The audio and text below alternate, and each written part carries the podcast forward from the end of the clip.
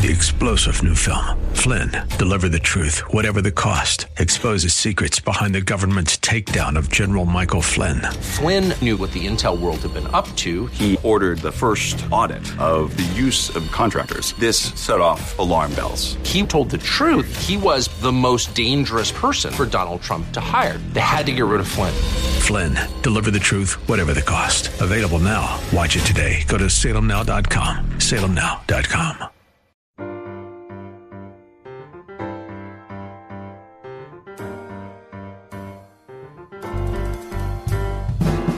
Welcome to His Life Revealed with Pastor Todd Granger of His Life Fellowship in San Antonio, Texas. We're so glad you've chosen to join us today. Our passion at His Life Ministry is to help believers know Him and show Him. So we keep it simple. It's just about Jesus. Our prayer for you today is that the Holy Spirit will make His truth plain to you so you can walk in freedom and enjoy the life of union that God designed you to live. And now, here's Pastor Todd.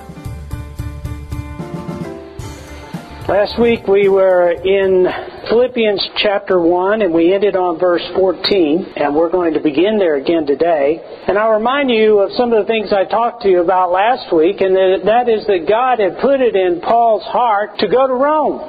Paul didn't create that. His desire was to go there and minister and to spread the gospel in what was then the seat of power, the center of the known world was Rome. Paul had a plan in his heart. He had a plan in his mind. But you know what? His plan was to go to Rome much in the same way he had visited other countries. A slow, arduous journey through many cities whereupon he would disciple believers and spread the gospel to the others and make his own way gradually to Rome. And thereupon arriving, he would have a ministry plan to reach out to others, to minister the truth to others. But God had a different plan. And God's plan is the plan that we are called to. You know, the glory of a Christian is that we are God's children and we do not create our own plan, but that we walk in the plan and the purposes of God. Whether we recognize those or not. And this is the key of, of whether we live a victorious life or not. So we choose to recognize that we're part of the purpose and plan of God. Paul arrived in Rome, all right, by way of Jerusalem, which was not his plan at all. He arrived in Rome in chains and imprisoned. After two years in prison in Caesarea, he is now imprisoned in Rome itself. This was not Paul's plan. I think it's kind of funny that Paul arrived at Rome at the expense of his enemies, that they literally carried him there. And not only that, they gave him room and board once he arrived. Isn't that interesting? Now, Paul never planned that, but that's what ended up happening. And he arrived in Rome, and it would seem that Paul's ministry was dead. It would seem that it was ended, and that this man of boundless energy and determination to go forward and spread the gospel has now been chained. But Paul didn't lose any momentum in the work. Because you see, they may have imprisoned Paul, but they didn't imprison Paul's God. And Paul's God had a plan and it was going to be seen through. You see, it was never Paul's work, it was God's work. It was never Paul's life. It was, it was the ministry of Christ's life in Paul. It was never Paul's message. It was the message of the Spirit of God through Paul. All of this depended upon the one it should be dependent upon. It depended upon God Himself.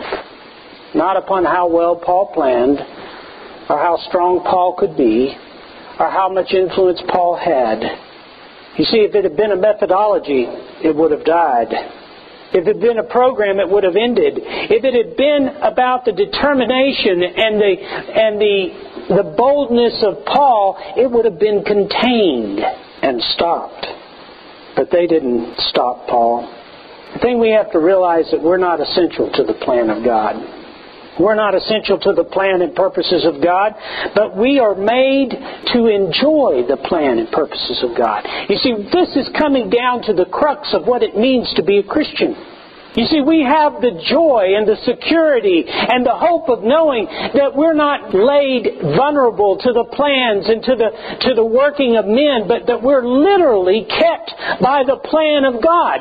Do we understand? Do we, have we really embraced the truth that this physical world has only one purpose, and that purpose is to illustrate the truth of the spiritual?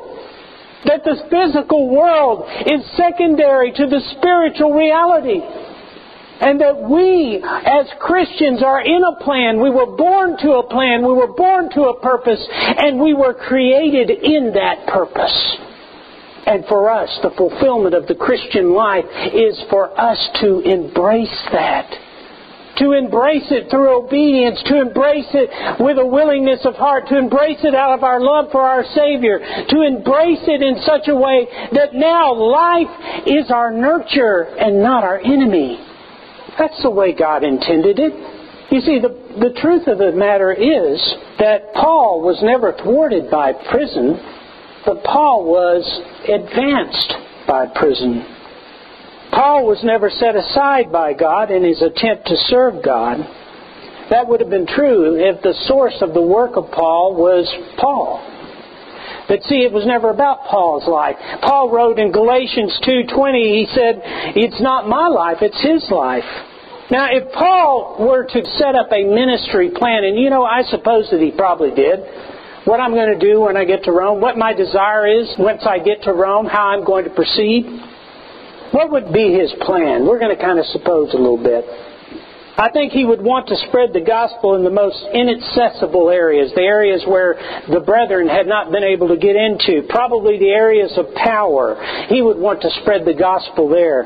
In Romans 15:20, Paul says, "Thus my ambition has been to preach the gospel, not where Christ's name has already been known, lest I build on another man's foundation." Last week we talked about the fact that when Paul arrived, he was chained to the imperial guard. Now, the importance of this, knowing this, the Praetorian Guard, is that they were one of the most influential powers in Rome itself. They were a chosen select group of soldiers who had access to the emperor himself and to his family, that were constantly in the presence of influential men, and they were the bodyguard, the personal bodyguard of the imperial family and of the of the people of power. And they depended upon them. They depended upon them so much that, they, in fact, they, they relied upon their influence to enforce the emperor's power in areas where, where there was ill content, where there was problems. In fact, it is said that later in Roman history that they were called upon to be a part of the selection of the emperor. And if they, they didn't enforce, if they didn't actually come behind the emperor, the emperor was without power. That's how influential these men were. And here's the thing I, I told you last week. Here's the truth of it. These men were chained to Paul with a change of guard every six hours, which means they had a different guard every six hours chained to him a different imperial guard every six hours, and Paul was chained 24 7. He was never alone, never had any privacy. So, if Paul's goal was to reach the powerful and the most influential men in Rome, how do you think he would go about doing that? I'm not sure what his personal plan was, but God had a different plan. In fact, God's plan was that he would be chained to those men. He had a captured audience. They couldn't escape the message. They couldn't escape it. Now, another thing that he would do, want to do, is he would want to inspire the Christians of Rome to a greater faith and trust in their God. Now that brings us to verse 14.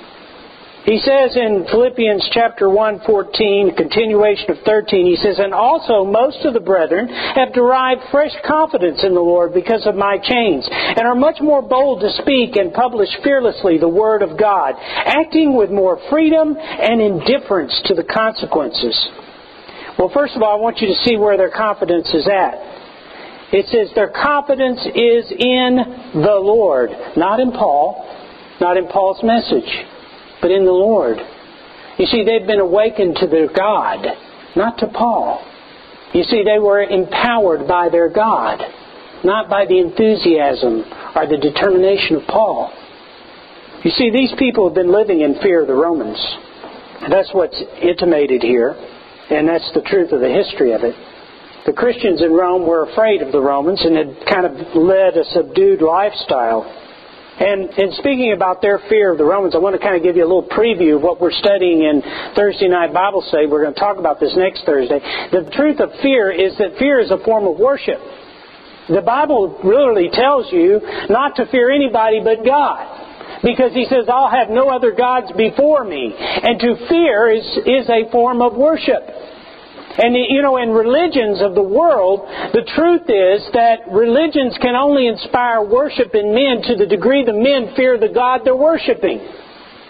And God says, only fear me. Now the fear of the Christian is a reverential fear. It's not a fear of God's, of God's wrath, but it is a reverential fear, and it's a fear of, number one, of worship. It's a fear taking into account all that he is and his worthiness of worship.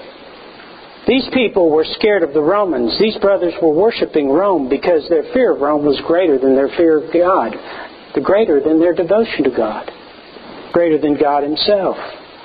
They needed a fresh look at who their God was. They needed a fresh understanding of the power of God. They needed to see the power of God in Paul's chains. They needed to see the love of God in Paul's message. They needed a new revelation, and God brought it to them.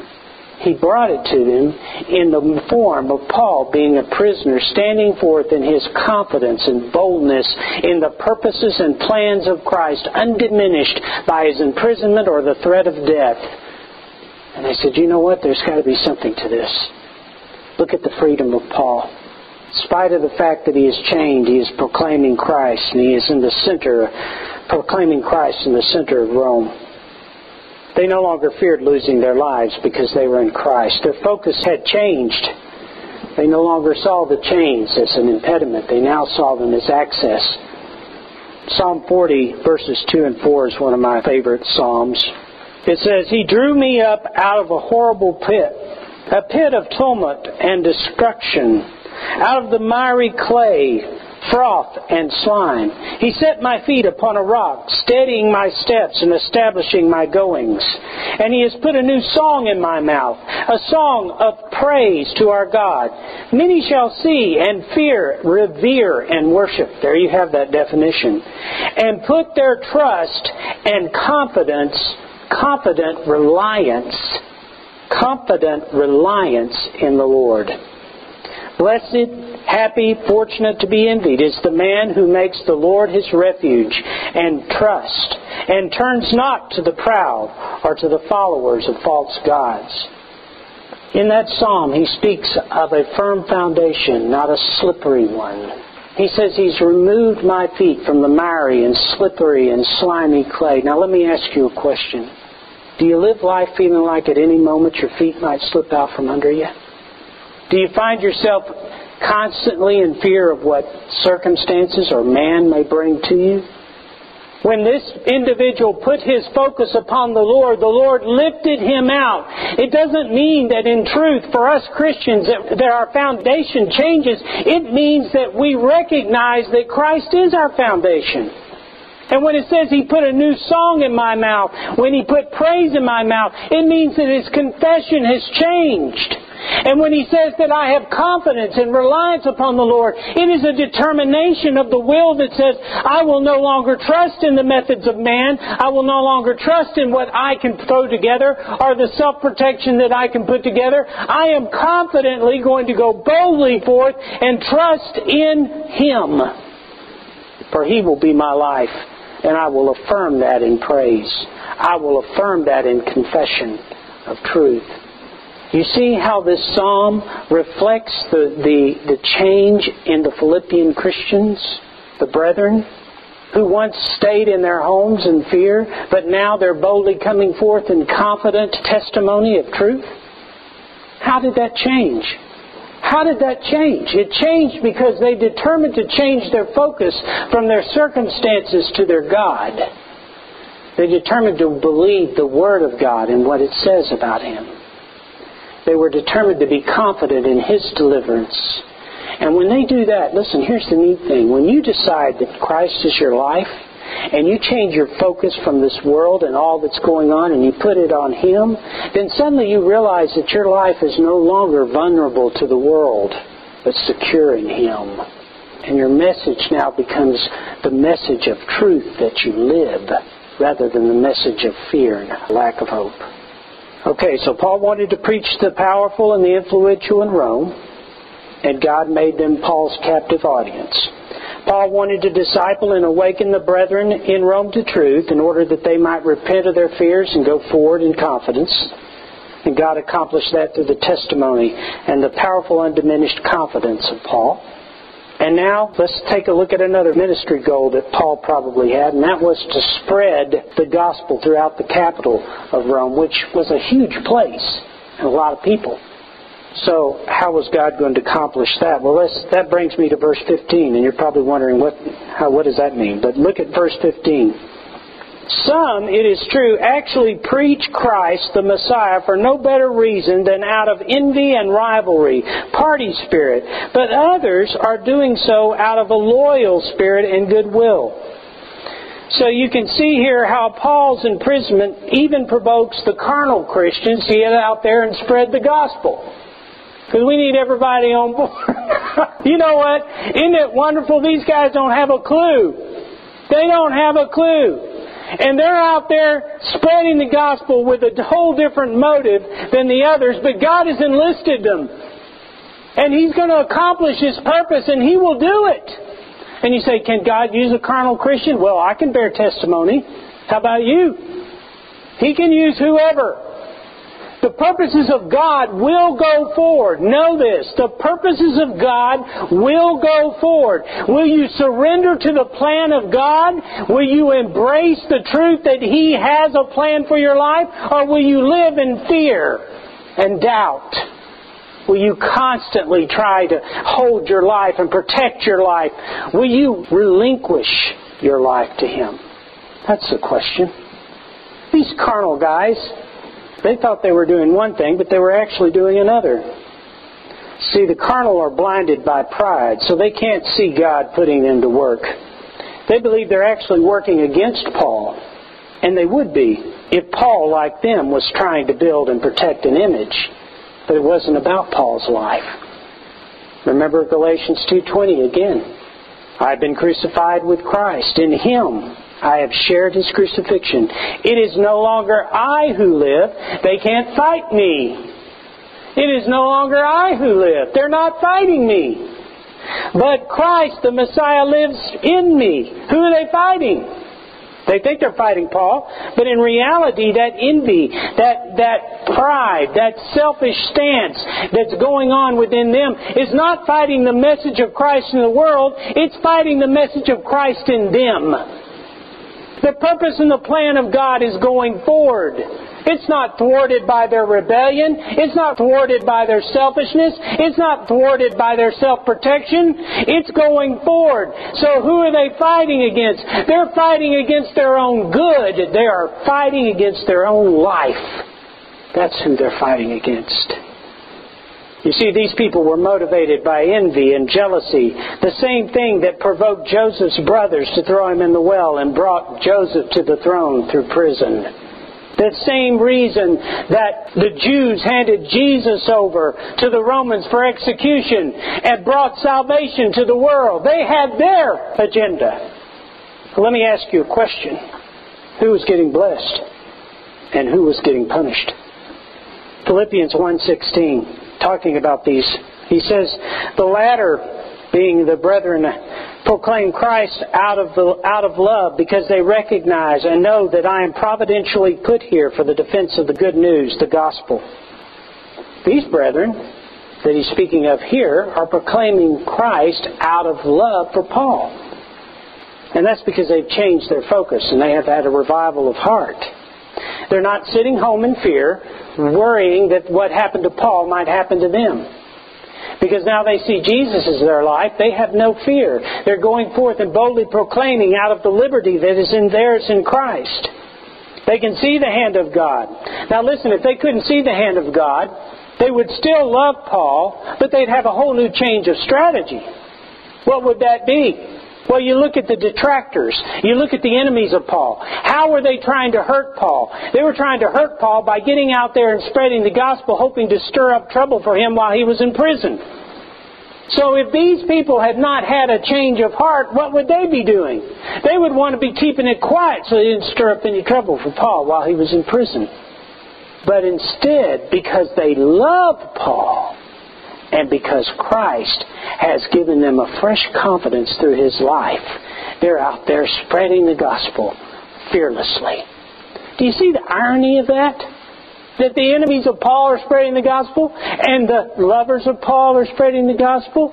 One plan, two different motives. Whose plan is it? It's God. And I ask you again, who's getting blessed? You see, I believe that God had so arranged that these guys could participate in His plan, but they chose not to. Now, I want to ask you a question. If Paul hadn't been imprisoned, who do you think would be doing all the work? Paul would. And you know what? What, what they, the brothers would be saying is, wasn't that a powerful message that Paul brought? Wasn't it wonderful how Paul brought the revival? Isn't it wonderful way Paul inspired us to go forth and speak? You know, we wish we had the boldness of Paul. He inspired us to go forward. And he's, he's out there in front, and he's leading the truth. But you know what?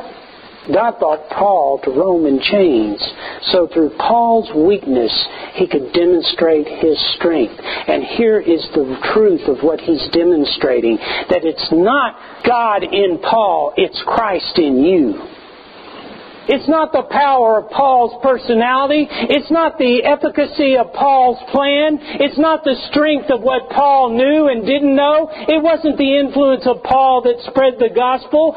Paul could sit in chains and the gospel would go forward because it was Christ in them. And here's the neat thing it was not just about spreading the gospel, it was about awakening that love relationship between those Christians in Rome and the God that they love. It was returning them to their first love. It was them owning the truth of their salvation, them embracing it, and now it's real to them. Oh, they love Paul, all right, but they're out there expressing the truth of their hearts, not the truth of Paul's heart. You see, that's where it changes for us Christians. We can come to church and participate in all manner of godly work, but it becomes real to us when we embrace the truth of Christ in us as life. When we decide to choose Him moment by moment come to Philippians 1:17. He says, "But the former preached Christ out of a party spirit, insincerely, out of no pure motive, but thinking to annoy me, supposing that they are making my bondage more bitter and my chains more galling." I mean, the irony of that is just incredible to me. Same plans, different motives. But Paul's friends are being blessed. They're being blessed because they've entered into the truth. Listen, child of God, when you determine to walk after the flesh, you've blinded yourself to the provision of God. You have married yourself to your own failed plan, and you can't see how rich the blessing is for God. God may lead you into the, to the green pastures that you might fill yourself with the truth of His love, but all you will be able to see is what the world's eating. Look what they have to eat. Look at all that they're eating. Look how look at the abundance of the world. Father, why can't I have some of that? Your greatest provision is in Him. He would lead you into a place where you could be filled with truth and be fulfilled as a Christian by standing in the truth that God is sovereign, that God is love, that He holds you together by the word of His power. And that word is, I love you. You are mine. I will keep you.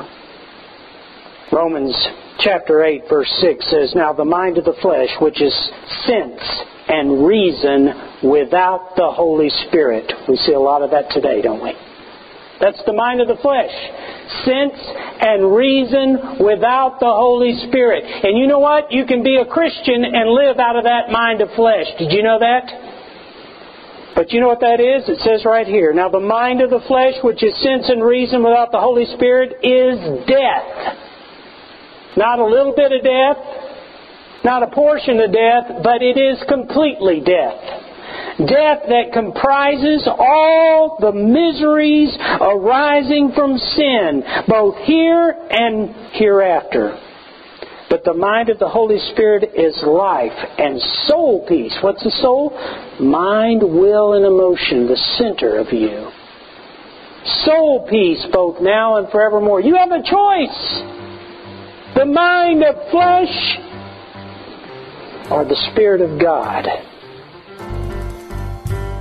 Thank you for joining us today for His Life Revealed, the radio ministry of His Life Fellowship. We hope today's message has encouraged you to yield to His life in every situation, rest in His life, moment by moment, and receive from His life all that you need to show Christ in this world. To get to know us better, visit us on the web at hislifefellowship.org or on Facebook at His Life Fellowship. And join us for worship services on Saturdays at 5 p.m. at 7015 Wurzbach Road. If this message has blessed you, you can help support this program with your gift to His Life Ministries, P.O. Box 781 529, San Antonio, Texas 78278. And now, before we go, our prayer for you this coming week is that the image of the invisible God would be visible in you and that you would remember that wherever you go, whatever you do, the hope of glory is Christ in you. Three star general Michael J. Flynn, head of the Pentagon Intelligence Agency, knew all the government's dirty secrets. He was one of the most respected generals in the military. Flynn knew what the intel world had been up to. He understood its funding. He ordered the first audit of the use of contractors. This set off alarm bells. The explosive new documentary, Flynn, Deliver the Truth, Whatever the Cost, uncovers the facts behind this scandal. Flynn told the truth. He was the most dangerous person for Donald Trump to hire. I find out the worst enemy that I'm going to face in my life is right here in America. They took my assessment and they wanted me to change it. And I was like, I'm not changing it. They had to get rid of Flynn. With in depth interviews, archival footage, and never before seen personal records of the man behind the headlines. I just felt like I was drowning. Flynn, deliver the truth, whatever the cost. Available now. Watch it today. Go to salemnow.com. Salemnow.com.